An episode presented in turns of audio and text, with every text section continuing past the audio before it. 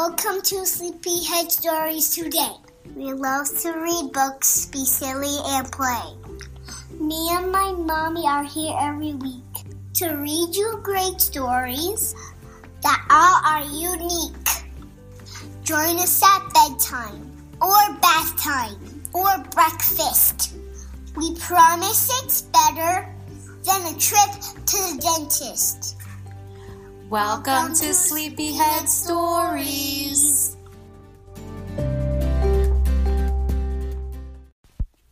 Hey guys, Corey here, and welcome back to another episode of Sleepyhead Stories.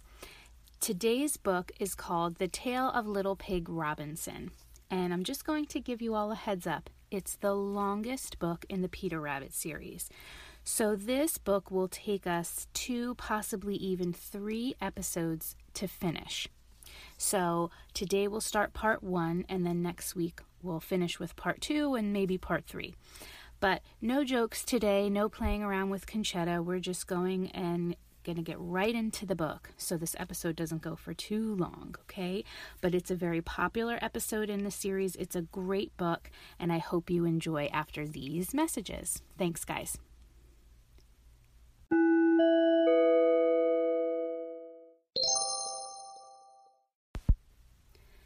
Okay, here we go with The Tale of Little Pig Robinson.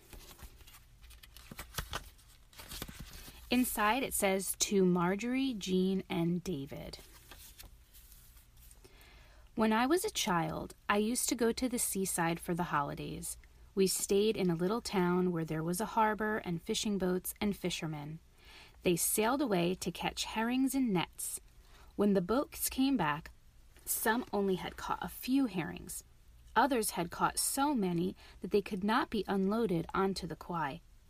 Then horses and carts were driven into the shallow water at low tide to meet the heavily laden boats.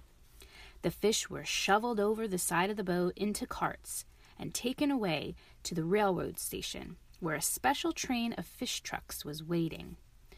Great was the excitement when the fishing boats returned with a good catch of herrings.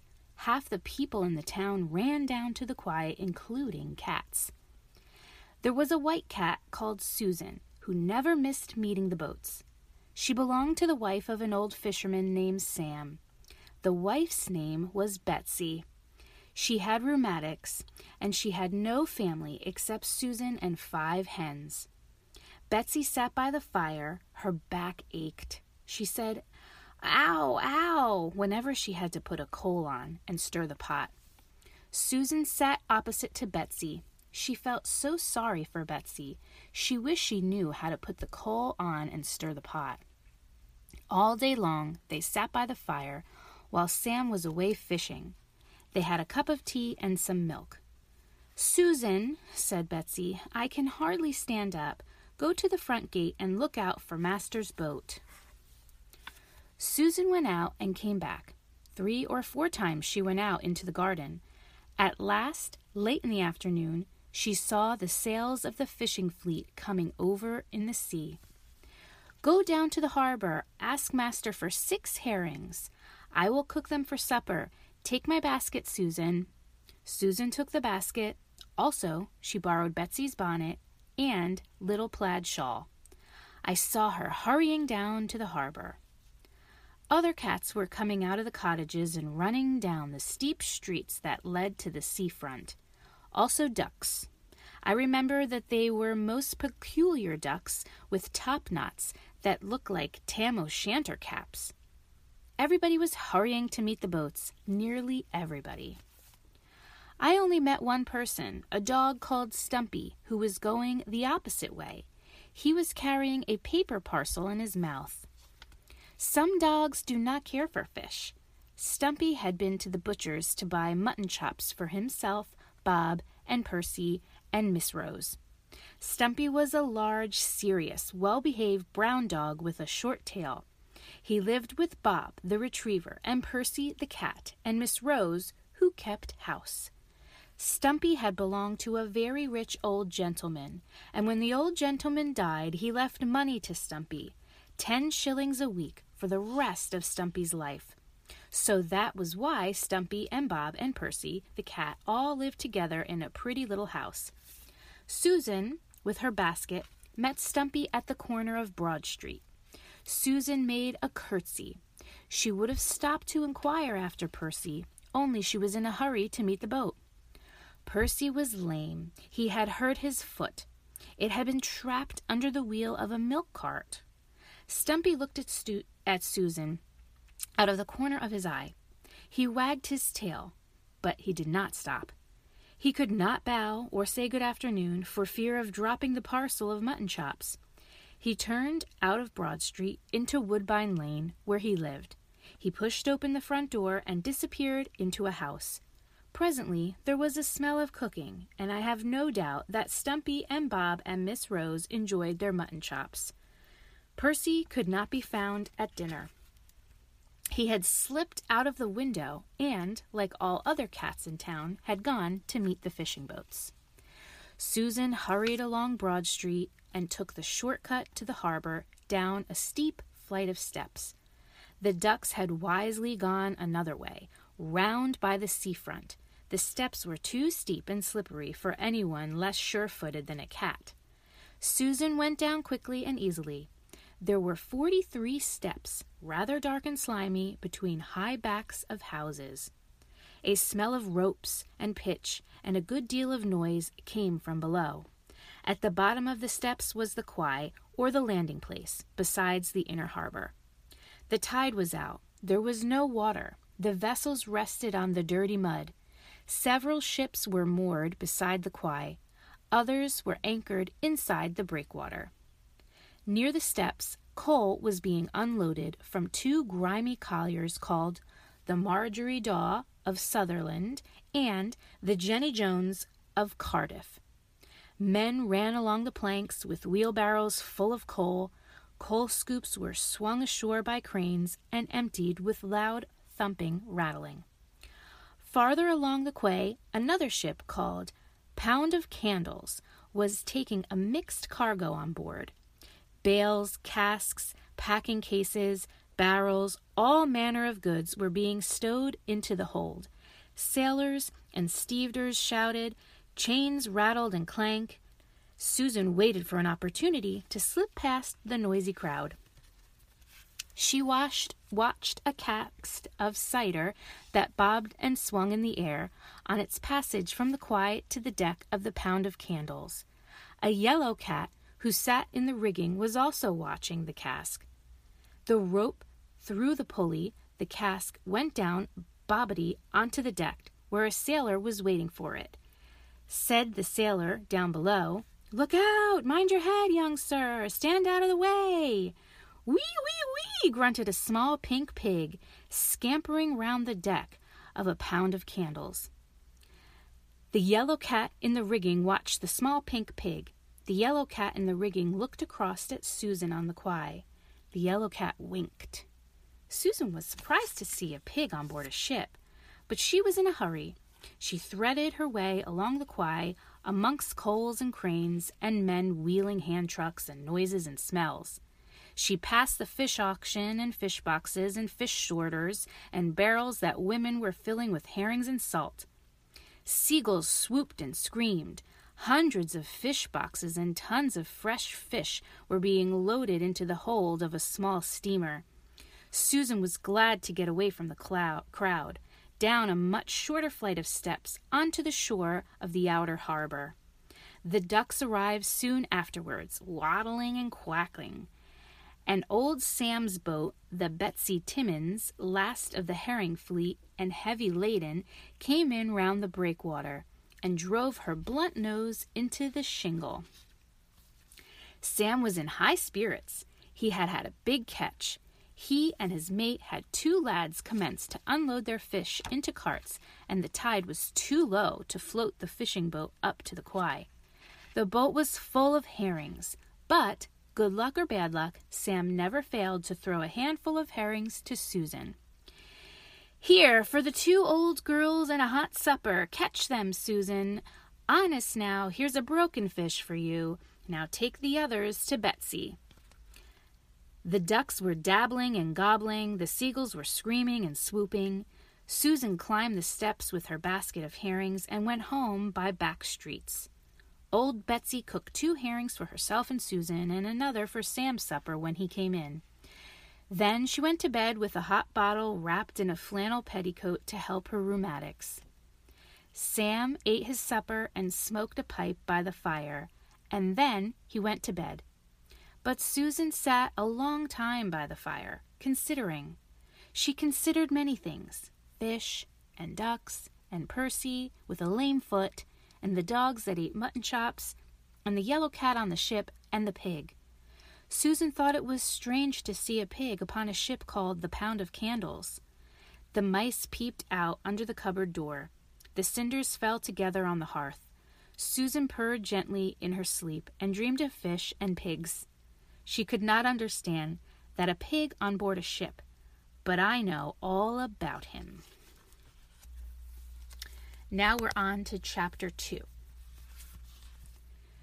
You remember the song about the owl and the pussy cat and their beautiful pea green petticoat? How they took some honey and plenty of money wrapped up in a five pound note? They sailed away for a year and a day to the land where the bong trees grow, and there in a wood a piggy wig stood with a ring at the end of his nose, his nose, with a ring at the end of his nose. Now I'm going to tell you a story of that pig and why he went to live in the land of the bong tree. When that pig was little, he lived in Devonshire with his aunts, Miss Dorcas and Miss Porcas, at a farm called Piggery Porcombe. Their cozy thatched cottage was in an orchard at the top of a steep red Devonshire lane. The soil was red, the grass was green, and far away below in the distance they could see red cliffs and a bit of a bright blue sea. Ships with white sails sailed over the sea into the harbor of Stymouth. I have often remarked that Devonshire farms have very strange names. If you have ever seen Piggery Porcombe, or you would think or you would think that the people who live there were very queer too. Aunt Dorcas was a stout, speckled pig who kept hens. Aunt Porcas was a large, smiling black pig who took in washing. We shall not hear very much about them in this story. But they led prosperous, uneventful lives, and their end was, well, bacon.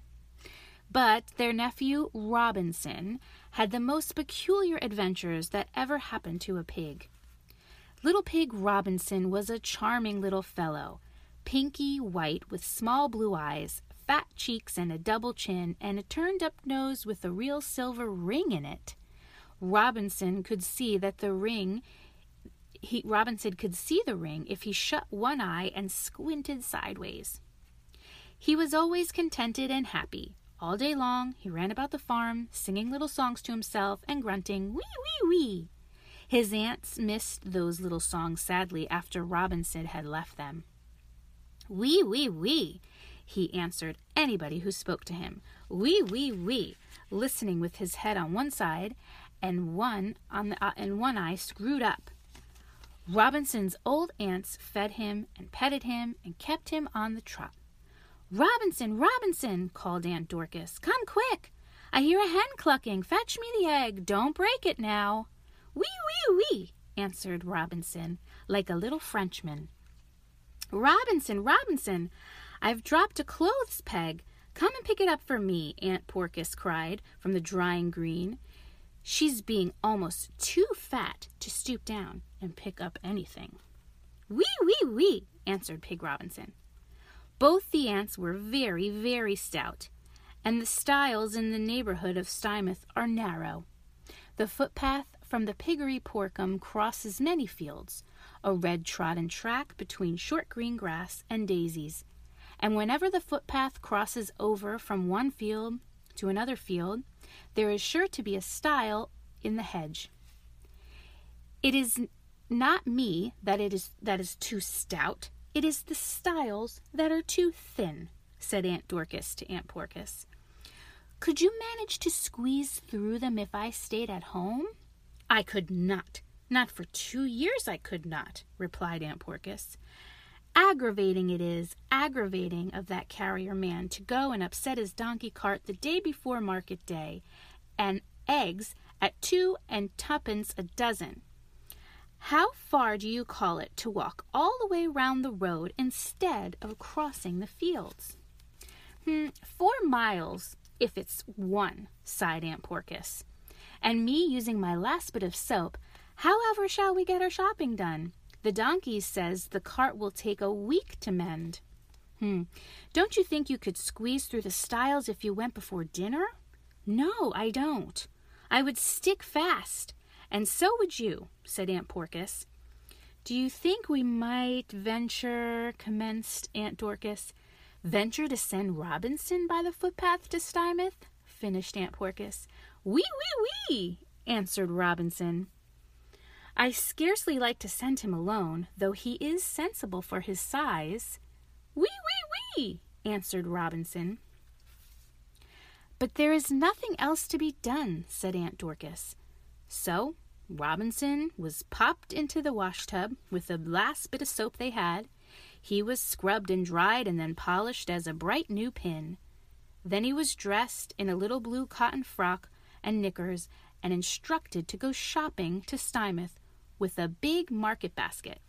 In the basket there were two dozen eggs, a bunch of daffodils, two spring cauliflowers, also Robinson's dinner of bread and jam sandwiches. The eggs and flowers and vegetables he must sell in the market and bring back various other purchases from the shopping. Now take care of yourself in Stymouth, nephew Robinson. Beware of gunpowder and ship cooks, and sausages and shoes and ships and sealing wax. Remember the blue bag, the soap, the darning wool.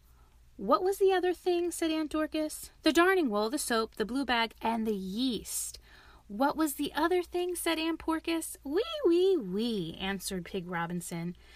The blue bag, the soap, the yeast, the darning wool, the cabbage seed, that's five, and there ought to be six. It was two more than four because it was too many to tie knots in the corners of this hanky to remember by. Six to buy. It should be. I have it, said Aunt Porcas. It was tea. Tea, blue bag, soap, darning wool, yeast, cabbage seed. you will buy most of them at Mr. Mumby's. Explain about the carrier, Robinson. Tell him we will bring the washing and some more vegetables next week. Wee, wee, wee, answered Robinson, setting off with the big basket. Aunt Dorcas and Aunt Porcas stood in the porch. They watched him safely out of sight down the field and through the first of many stiles. When they went back to their household, they were grunty and snappy with each other because they were uneasy about Robinson. I wish we had not let him go. You and your tiresome blue bag, said Aunt Dorcas. Blue bag indeed. It was your darning wool and eggs, grumbled Aunt Porcas. Oh, bother that carrier man and his donkey cart. Why could not he not keep out of the ditch all day after market? And that is the end of chapter two, and I'm going to stop there, guys. So, just to recap, we talked about the fishing village and Susan the cat and her uh, human owners, Betsy and the fisherman Sam, and they described the fishing town and how Susan goes down and gets the fish and she saw a pig on the boat and she was surprised to see a pig on a boat and she fell asleep by the fire that night dreaming about him and how what what's going on why is he on a boat and then in chapter two, we meet Pig Robinson and his two silly aunts who are so big and chubby that they can't fit through the stiles, which is basically like fit through the fence posts. Um, to go to town to buy shopping because usually the merchant comes with his cart and they buy from that, but his cart was broken. So now they have to send Pig Robinson out with all kinds of things to sell and then a list of things to bring back. And they're just really worried because it's the first time Pig Robinson has gone out on his own. Oh, sorry, guys. so we will be back next week and we will try to finish the rest of the book next week. I hope you're enjoying the tale of Little Pig Robinson. Have a great day or a great night. Bye, guys.